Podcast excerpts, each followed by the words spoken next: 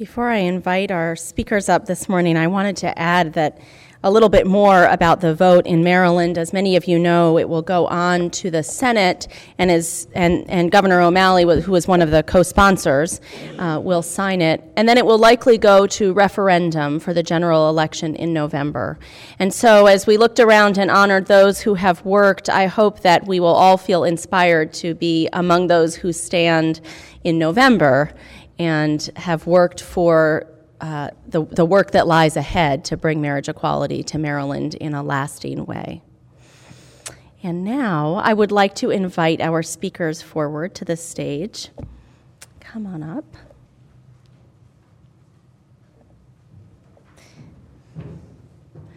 It is such a pleasure to introduce you to three Washington Ethical Society members Andrew Batcher, Ellen Post, and Tony Nam. We were sorry that Carol Clayton, who was going to join them in speaking today, had a sudden and unavoidable conflict uh, with her son's passion for swimming on his swim team, but she will speak again later this spring. And we are delighted to hear from Andrew, Ellen, and Tony. So when I formulated the idea for this platform, it actually came out of some conversation in a program summit, I think last year, as we talked about passion at the Ethical Society. And in some ways, for me, it's a response to the quintessential DC question at every cocktail party or every coffee gathering that you, that you go to. So, what do you do? Now, you might hear some answers to that question this morning from the folks who are speaking, but it's not our salient question. It's not, I think, the salient question here at WES most of the time. Instead, our question is what do you love to do? What are you passionate about? And how can we help that to flourish? So I've asked these three folks to speak instead to that question, with a particular eye toward how I have seen their passion unfold here at WES.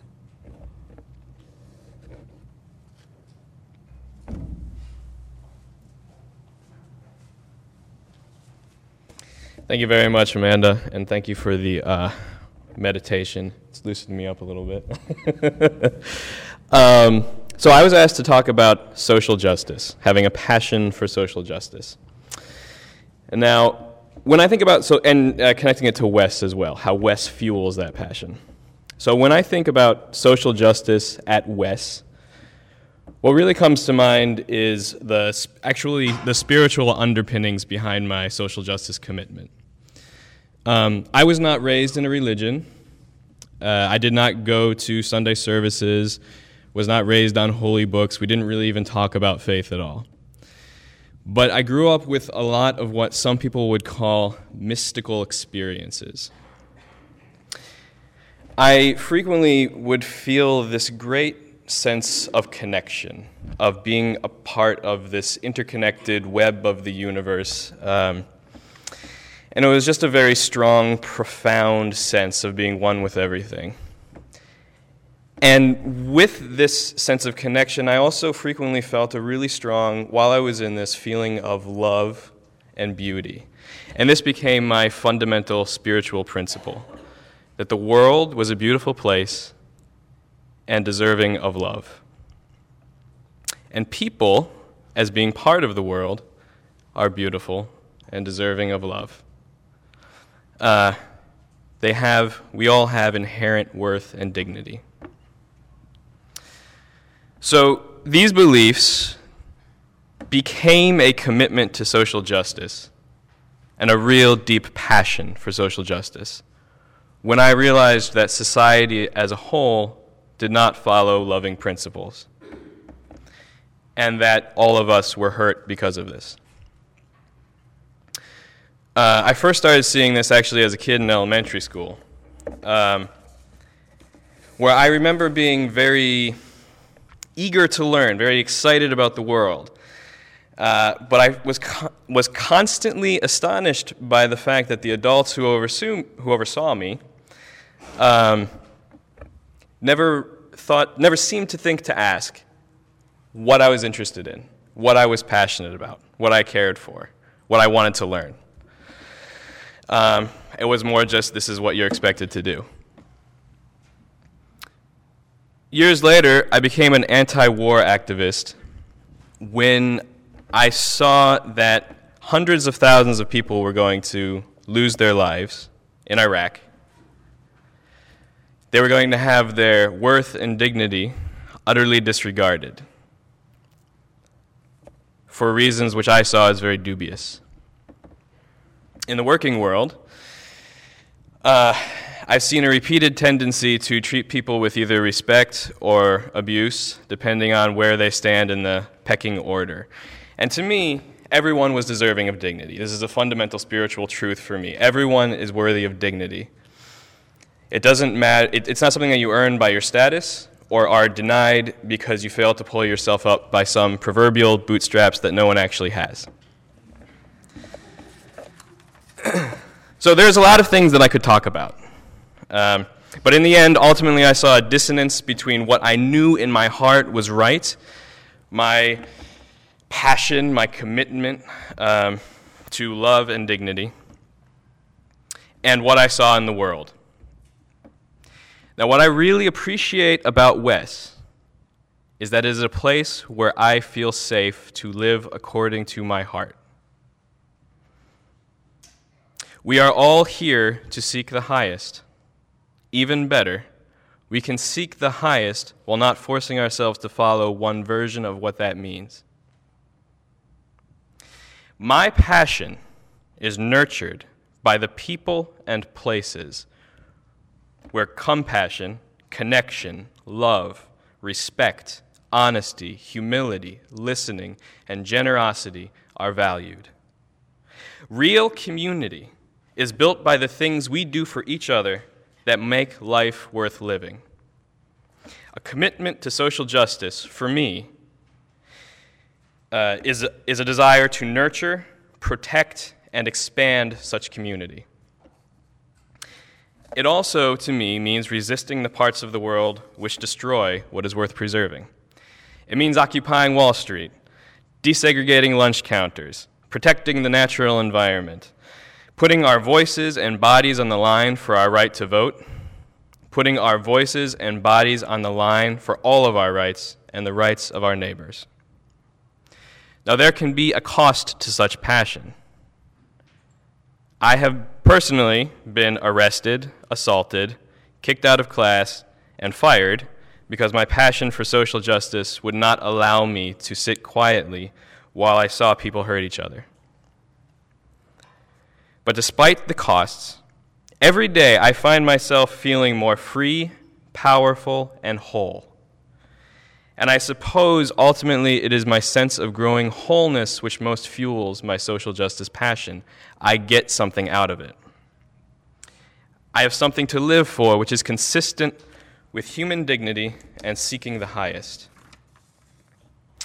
The ironic thing is that the more whole I feel, the more meaningless my wholeness becomes. My life is sacred, but it is very short and very small. I have spent a lot of time meditating on my own personal growth and liberation. Now that doesn't really work for me. I have come to seek something more. Now it is collective liberation I care about. It is the healing of all who have been hurt. It is the transformation of society. This, to me, represents a deeper vision of social justice, which is constructed by all the loving people and all their safe spaces. It says a lot that Wes, to me, has been the safest religious community I have found. My hope, a deep hope, is that we can still do more to engage with the world in a healing way and strengthen the life affirming bonds which hold us together. Thank you very much.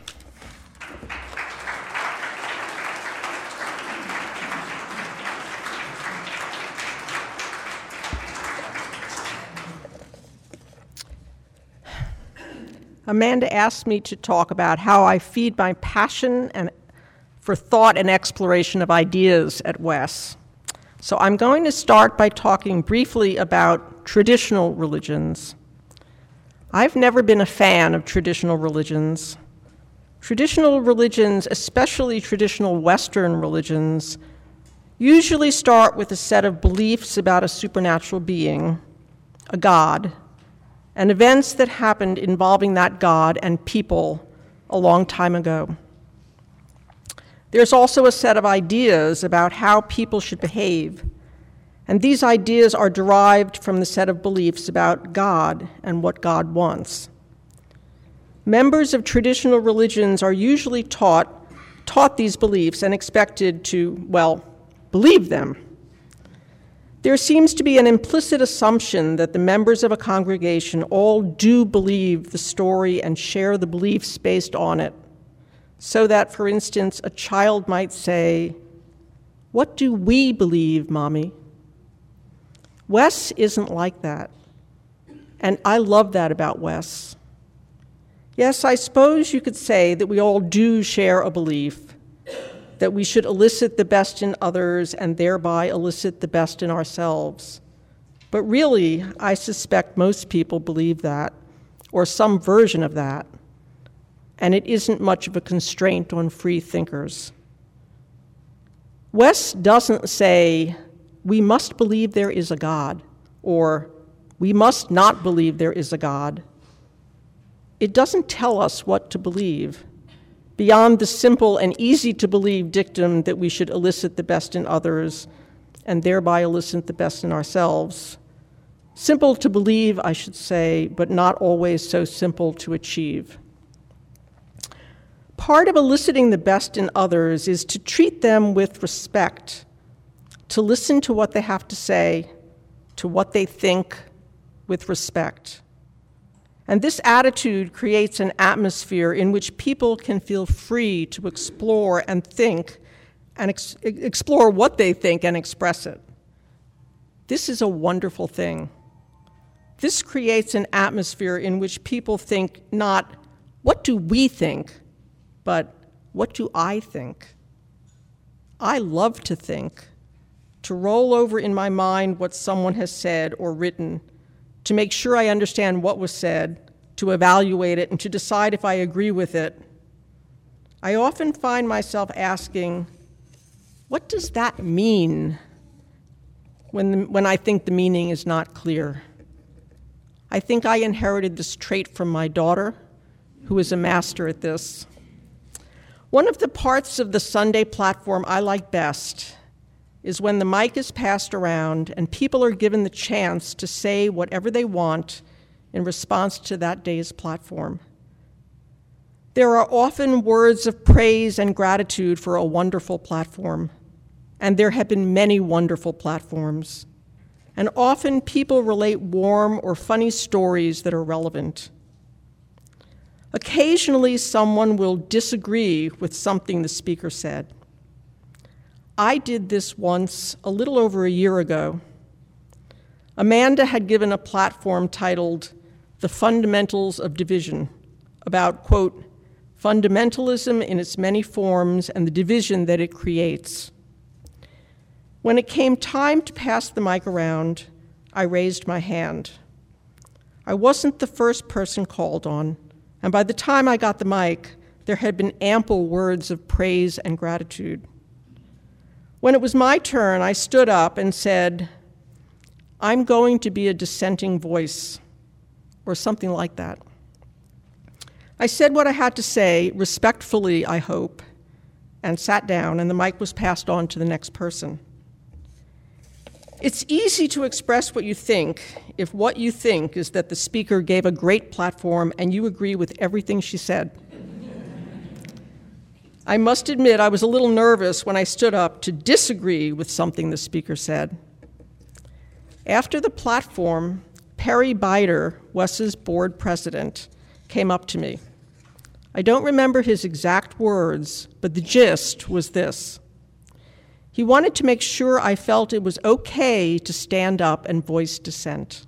He wanted me to know that this was a place where it was okay to do that. I told him I appreciated him telling me that, and I did, and I never forgot that.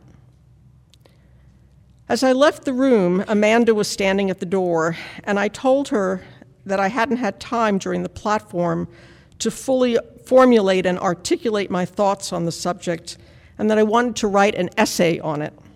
Writing is what I often do when I want to sort my thoughts out on a subject and articulate them carefully. I asked her if she would like to read my essay when I finished it, and she said she most definitely would. Well, I wrote the essay and sent it to Amanda. I received no angry response, no emotional distancing in the face of my criticism, no cold retort. No, instead, Amanda posted my essay in full on her blog, Yearning for Goodness. She wrote there, quote, A few weeks ago, I gave a platform at Wes about fundamentalism. It was fun to write, and it was one that generated a lot of conversation and feedback. At around the same time, Wes folks articulated at a program summit that they wanted a way to talk more about platforms that piqued their interest. So here's an attempt to foster that conversation, starting with a guest essay from Wes member Ellen Post. Ellen wrote a response to my platform, particularly around my use of Sam Harris and his book, The End of Faith. I commend her essay to you, and I'd love to hear your own responses either in the comments section or in your own essays, end quote. Really, it's hard to beat that response for fostering an atmosphere in which people feel free to really think about things and express those thoughts respectfully. At Wes, it's all about how we treat each other, not about all agreeing about everything. That's the kind of atmosphere that gives people the intellectual and emotional freedom to think for themselves, to question, sometimes to doubt, even at times to disagree. You know you're not going to be reviled or shunned or cast out if you express an opinion that is at odds with uh, what others think, as long as you do it respectfully. And that's the way it should be. Well, that's my opinion anyway. but feel free to respectfully disagree. Thank you.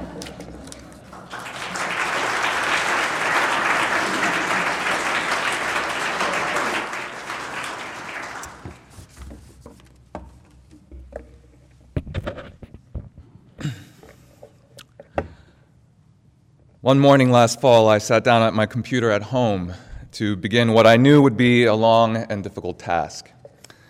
And as often is the case when I have long and difficult work to do, the first thing I did was check my Facebook account. Truthfully, work usually begins with a browse through the Washington Post, Yahoo News. After a few ill advised clicks, I find myself on E and OMG, celebrity gossip sites asking who has a better beach body, Hugh Jackman or Jennifer Aniston. And though it's true Hugh Jackman looks great, my rational, reasonable side of my brain is asking, how did we get here? After a few more clicks through sports and email, I invariably land on Facebook, where someone this particular morning has posted a wall photo of a cartoon. It shows a stick figure seated at a computer, staring blankly at the screen. Standing behind it is a second stick figure pointing a gun directly at the back of the first stick figure's head. The title reads, the muse most of us really need. I was that morning in search of a muse, and I found that cartoon fitting not because I felt the need for that kind of extreme motivation, but because that was exactly how I felt at the time under the gun. It was late September. The Washington Ethical Society Winter Festival was only two months away. A cast was coming together. Rehearsals, in fact, had already begun. And I still needed one very important thing a script. How did we get here? I am an actor. That is a statement I often find very hard to say. I am an actor. I'm not sure why. I don't know if it's due to feelings of guilt or embarrassment on my part, or if I'm worried people might take it the wrong way, as if it's a boast. It isn't. It isn't something I boast about. But I am an actor. It's something I've done almost all my life. I've studied it, worked hard at it, took it seriously, eventually did well enough to earn my equity card, which is a membership into the Stage Actors Union, a kind of rite of passage for aspiring actors. Yet, with all that, I still hate to say it out loud to people. I dread the peculiar Washington area salutation of, So, what is it you do? I'm an actor, I say. Oh. and that O can be so interesting. it can be colored in so many different ways. There is the O as in, oh, wow, that's so great. And then there's the O as in, oh, I'm so sorry. I often find it falls somewhere in between, as in, oh, I guess that's sort of interesting, but since it has nothing to do with what I do, I have nothing more to talk to you about. there was a time in graduate school when an instructor actually asked everyone in class to stand up individually and say, I am an actor. To own it, to be proud of it, to steal us, I suppose, from the wall of rejection and self doubt that we would all inevitably slam into on our way out into the real world a world which is bound to think us all a little eccentric to want to pursue this life. It's true, though, when all is said and done, it helps to be a little crazy. While most of my MFA classmates moved on to LA or New York after graduation, where I occasionally see them pop up on a TV show or a commercial here or there, I chose to move to DC for many reasons. One, most of my family was in the area, and with a six month old in tow, I thought moving to a city that with built in free babysitting was a pretty good idea. And two, for many years, DC has built a reputation for being a great theater town. More professional theater companies than any other city outside of New York, and for classics, DC is the best. I also like the idea of settling into a place where the art a theater created really came from and fed the community it was in. I believe in the power of plays to draw a community together, to hold a group of people in one place for one period of time, and give them an experience that can truly move them. There's a bond that occurs between audience, performer, writer, and director, and everyone else involved with being, bringing a piece of theater to life. When the lights come up at the end of a performance, everyone in that space is changed. Everyone in that space is drawn a little closer together for having witnessed this singular event. No other group of people will ever experience that performance again because that performance is gone forever. It can never be repeated. Not exactly. I love that about theater. One of my favorite places to be in the world is inside an empty theater. There's a quiet energy in those places, a potential. For me, it is like holy ground. I have the same feeling when I walk into this space when it is empty. Walking across this hall when the chairs are put away, the stage is left bare, particularly at night when the windows are darkened, there is a sense that the soul of a community lives here. Platforms are a lot like theater performances in the best of ways. It is a gathering of people, there's the viewer and the viewed. And most importantly, there are times when the room is held breathless in one moment as something drops in a thought, an emotion, a revelation, and we are all changed by it. Several years ago, when Mary Herman first asked if I would be interested in helping with Winter Festival, I was both pleased and worried. Pleased because as a new member, it would be a great opportunity to give back. Worried because, again, being new, I had no idea what Winter Festival was, what it looked like, what it involved. Was it a show? Was it a concert? Or just a big party? Or all three, as it turned out to be? I was also worried because, though new to Wes, I could sense from speaking with people that Winter Festival was a big deal, an important time in the life of the community, a marker of the season and of the year when members could come together and reflect and reaffirm values they held close. Basically, I didn't want to screw that up. So I thought I would keep my involvement limited at the beginning, just be the new guy learning how all this worked. That thought was short lived. this is what I love about Winter Festival the people. That first year working on Winter Festival was a revelation. I had always figured a humanist religious organization was bound to have some creative people in it, but I was blown away by the amount of talent here at Wes talent and commitment. Anyone who has worked with me on Winter Festival will tell you I am very expressive of my gratitude because I do ask a lot. And I am constantly bowled over by the amazing ways people in this community deliver. It is sometimes overlooked, but Marty Kaufman was my co director with me that first year, which went a long way to ease the anxiety I felt over not actually having seen a winter festival before having to direct one. He was my guide around all nuances of candle lightings, peace circles, and banners, all the while directing key parts of the show himself and acting in it as well. A consummate showman, I was lucky to have him as a partner for that year. I was also lucky that first year to have Laura Bradshaw helping me with costumes, not only pulling and coordinating what clothing people could bring from home, but also designing and sewing original costumes herself. Bailey Whitman, Mary Herman, and I spent weeks exchanging emails trying to find just the right music for this past year's Winter Festival. I cannot tell you the number of hours John Lika has put in gathering sound effects, developing an ingenious system of cables and dimmers to serve as Wes's own light board. And this past year, I would have been absolutely lost without David Lindsay, Johnny, and Susan Buzak, who built sets, props, pulled costumes together, and of course, made darkness walk across the stage.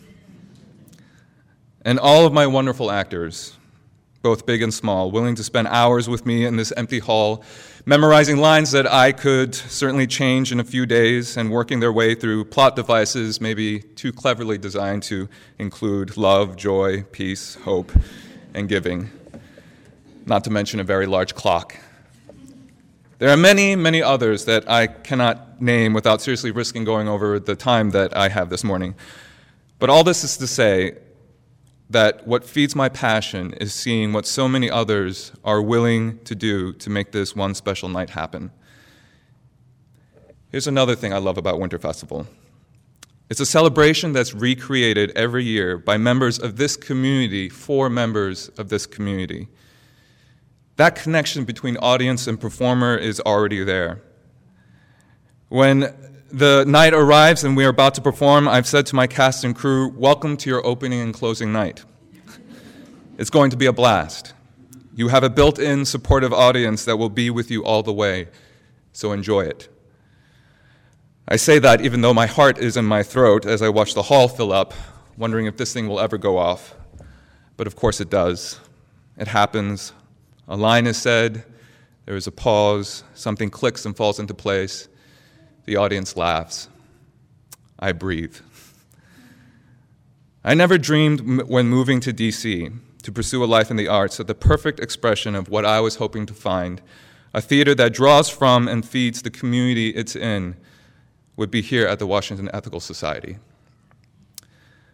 When Amanda invited me to be a part of this platform today, I responded by saying it was an interesting time for me to be considering the topic. Interesting because after almost 20 years, I was considering pursuing a career in something other than acting. An opportunity came up to join an organization whose work I equally feel passionate about, the Center for Community Change. Although I know the move doesn't mean I will never act again, I cannot help but feel that a significant chapter of my life is ending. But I am grateful to have a community like Wes where I can stand up and say, I am an actor, and a writer, and a director. And I can imagine all sorts of ways I can satisfy my creative itch, writing more or teaching a class. When I was considering this career change, for some reason, I thought it was important for me to find out how our daughter would feel about dad no longer acting. Two things, she said. One, I would miss going to see you in plays. And two, I would miss doing Winter Festival with you. Sorry.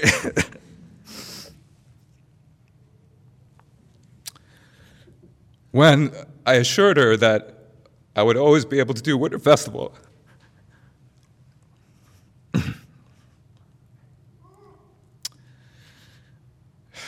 when I assured her that I would always be able to do Winter Festival. She seemed fine with that.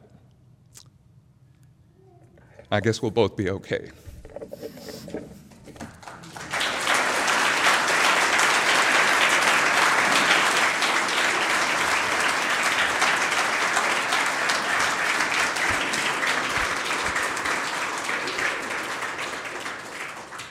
Thank you all so much for what you shared this morning and for bringing that to this community and to this moment. I wanted to close by sharing a reflection that came from really the three people that you just heard speak as we gathered yesterday to go over their addresses and talk about the threads that we saw running through them. Asking about their passions, I knew we would hear what they loved, what they had created, what they hoped still to create. But what we noticed yesterday as these three shared their thoughts was that each one of them also pointed to a tone, an atmosphere, a something about this community that had allowed their passions to blossom here. At least two of them actually used the word safety, that this was a safe and welcoming place for passion to take hold. And so I want to close this morning by thanking all of you because it is you that makes this possible, that brings this something to Wes. You are the marchers and the ralliers. You are the community sharers and the thinkers. You are the supportive audience that loves every winter festival. In some ways, I think it is your compassion that allows passion to have a foothold, that creates the kind of place where each of these Wes members and so many more have felt free to grow, to create, and to think. Thank you.